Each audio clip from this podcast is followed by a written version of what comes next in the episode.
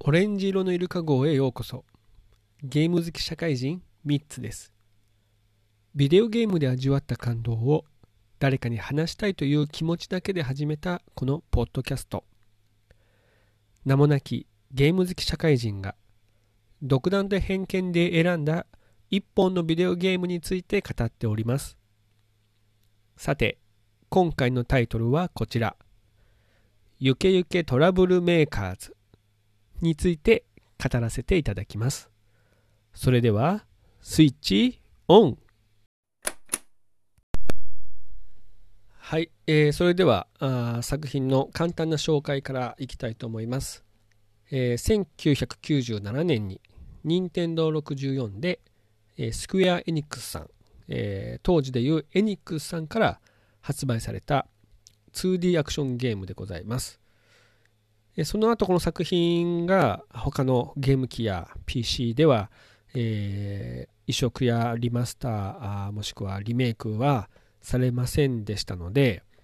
えー、現在遊べるハードウェアとしたらこの Nintendo ろくじゅうよんが唯一遊べるゲーム機というところになっております。えー、開発は ツーディー アクションゲームをこう手掛けてきているトレジャーさんがね、えー、開発してまして、面白さはあの折り紙付きなんじゃないかなと私は思っているところでございます。さあ、この作品の推しポイントですけども、まずはね、えー、簡単操作で遊べるというところが一つあるんじゃないかなと思ってまして、えー、このゲームえーと、任天堂ろくじゅうよんで発売はされてますけれども、この スリーディー スティック、スリーディー スティックは使わずに十字キーで移動とかして遊ぶゲームとなっております。なかなかね、えーと、任天堂ろくじゅうよんで発売されたゲーム機では珍しい、えー、このファミコンポジションで遊ぶゲームとなっておりまして、えー移動は十字キーで、何かのアクションをするときにはボタンで、えー、遊ぶというところでございますね。で、あのアクションも基本的にはですね、敵をつかんで物をつかんでフリフリして、そうするとそのフリフリしたされたあ敵キャラだったり、えー、物、物だったりからアイテムが出てきたりするので、それを取ると。で、あの、あとは投げ飛ばすという一連のね、えー、アクションがこうあるんですけど、まあ、基本的にはこういったもの、その掴んで投げる、あとはジャンプしたりとかするというので遊べるので、あの手軽に気軽に遊ぶことができるゲームかなと思っております。で、もう一つはですね、えー、優しい世界観、ほんわかとした世界観なんだけど、難易度が高く手強い難易度ね、あの高難易度とは言わないですけど、手強い難易度でステージもたくさんありますよっていうのも、これ一つの、えー、推しポイントかなと思っておりまして、あのー、世界観世界、まあ、若干のそのステ、あのー、ストーリーのね最初ですけども、えー、地球にですね、まあそのメイドロボとそのメイドロボを作った博士がおりますと。で、その粘土星で、えー、悪の組織がですね、のさばり始めて、でそれを助けるために地球からね、えー、この粘土星にやってきて、でやってきたはいいんですけど、博士がその粘土ロたちにですね、まあ帝国にさらわれてしまうんですよ。で、博士を助けるためにメイドロボはあー無敵戦闘ロボとしてですね、あ無敵戦闘メイドロボとしてあの助けに行くと。で、そこに、まあ、いろんなステージがね出てくるんですっていうお話になってるんですけども、あの出てくる、えー、キャラクターたちはみんなね可愛い、えー、ツーディー で描かれてるんですけど、もうそのドット絵も、えー、ろくじゅうよんで描かれたドット絵で非常にこう綺麗なね滑らかなドット絵で、えー、キャラクターたちも可愛く描かれています。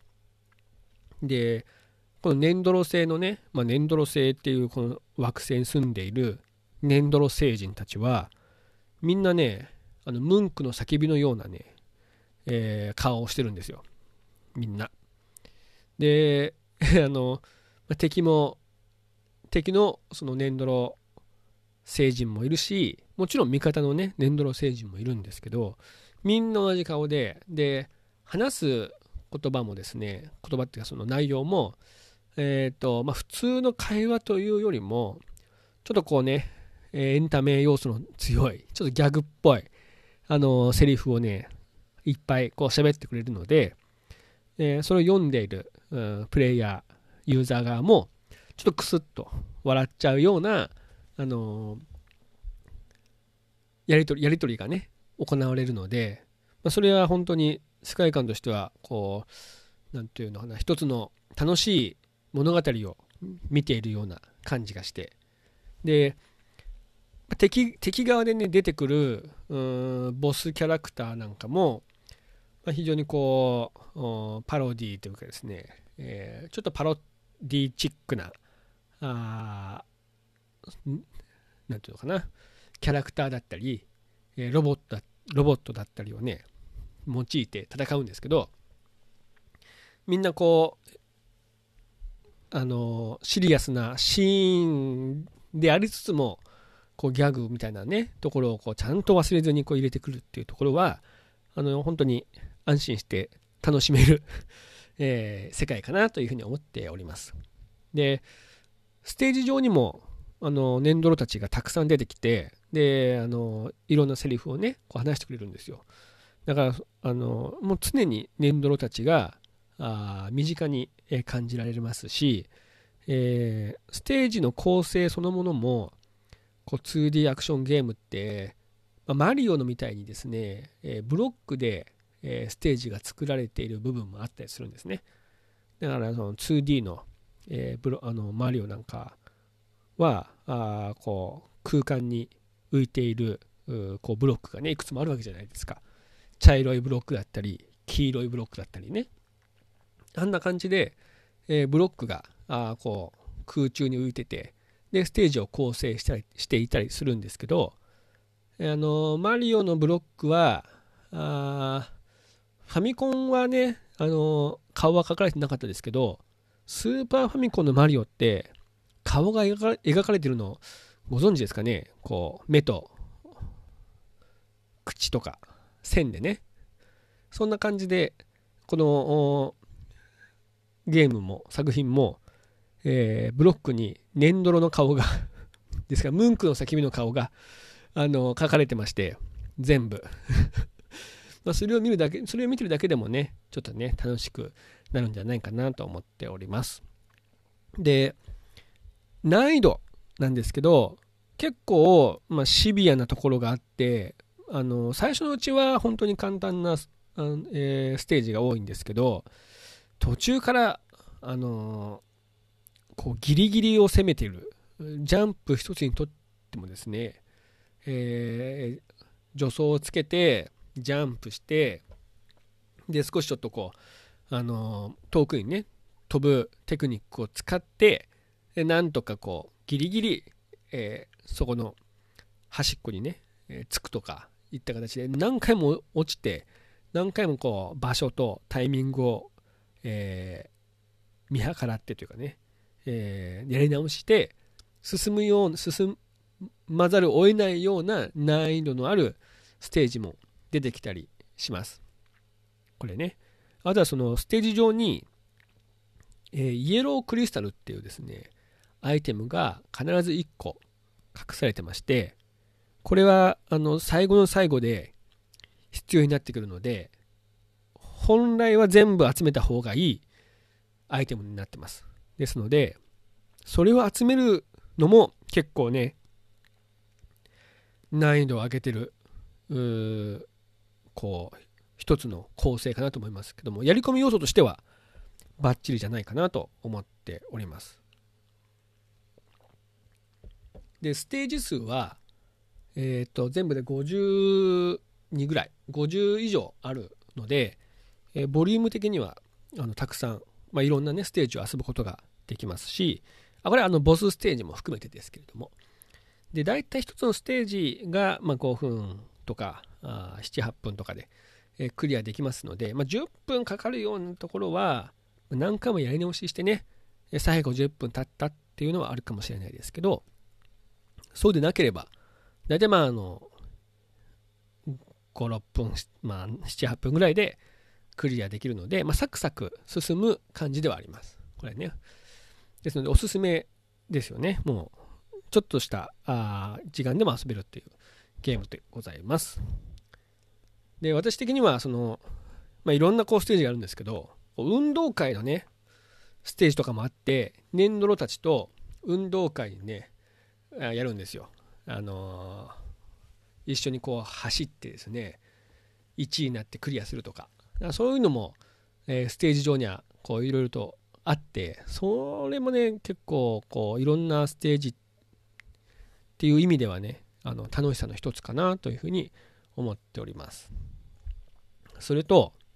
まあステージ、まあ世界観はこうねほんわかというか、あちょっとエンタメ要素の強い世界観だし、え敵キャラクター味方キャラクターもあのみんなね変な顔だし、でキャラクターそのものもですね、あの魅力的なキャラクターが大勢出てきます大勢出てきますね。でまずはその主人公、えー、明瞭快活無敵戦闘名泥棒マリナちゃんね、えー、これをこの子は、えー、博士のためならあもう頑張れるっていうロボットなんですけども、まあ、博士がですね、えー、捕まってしまったがゆえに、えー、戦闘メイドロボットになってですね、えー、こう行くわけですけども、えー、無慈悲なあの女の子ですね、えー、女の子ロボットで、この子もねあのいつも前向きな女の子ですので、遊んでいて気持ちのいい女の子です。でガンベル博士っていうのは、えー、このメイドロボを作った、まあ、博士なんですけども、えーまあ、なんていうかな、まあ、いつでもボケたことを言う博士で、えー、これもねそのマリナちゃんとガンベル博士のやり取りを見てるだけでもねこう元気になってくるんじゃないかなと、まあ、私は元気になる、なると思ってますけども、非常にこう楽しいふたりでもあります。であとはそのこの惑星にねいるキャラクターもにも、えー、こうね登場人物がいて、チャッピーというですね、えー、年度の星人とチャピコっていうね、えー、年度の星人、あこの二人はね、まあ、仲間の年度の星人なんですけど、えー、いろいろとこうドラマがねございますので、ぜひね遊んでみてチャッピーとチャピコのねドラマをあの見ていただきたいなと思います。あとはネンコっていうですね敵キャラクターの年度の星人がいるんですけど、ネンコもなかなかねなかなかのやり手のあの敵キャラでして、あの、ところど、ことあるごとにこう、年子がね、登場してくるんで、あの、まあ、でも、あれなんですよ、あの、悪い、悪い子なんです、年子はね。あの、これもぜひ、この子も、あの、結構魅力的なあキャラクターかなと思っております。で、敵キャラクターで言えば、その年子もそうなんですけど、えー、帝国の、その、まあ、あ手先というかですね、えーまあ、帝国にたぶらかされてっていうか、そんな感じで出てくる、えー、スティンガーというですね、えー、狼男のようなあキャラクターと、バロンっていうですね、えー、鳥のようなキャラクターと、まあ、だから獣人、鳥人、あとゴリアテっていうですね、これな、まあまあ、動物っぽくはないから、まあ、まあも言えばゴリラっぽいようなあキャラクターと、えー、このキャラクターさんにんのキャラクターもこう戦隊もののようなノリで、えーあのー、戦ってきます。だそういったそのねさんにんの、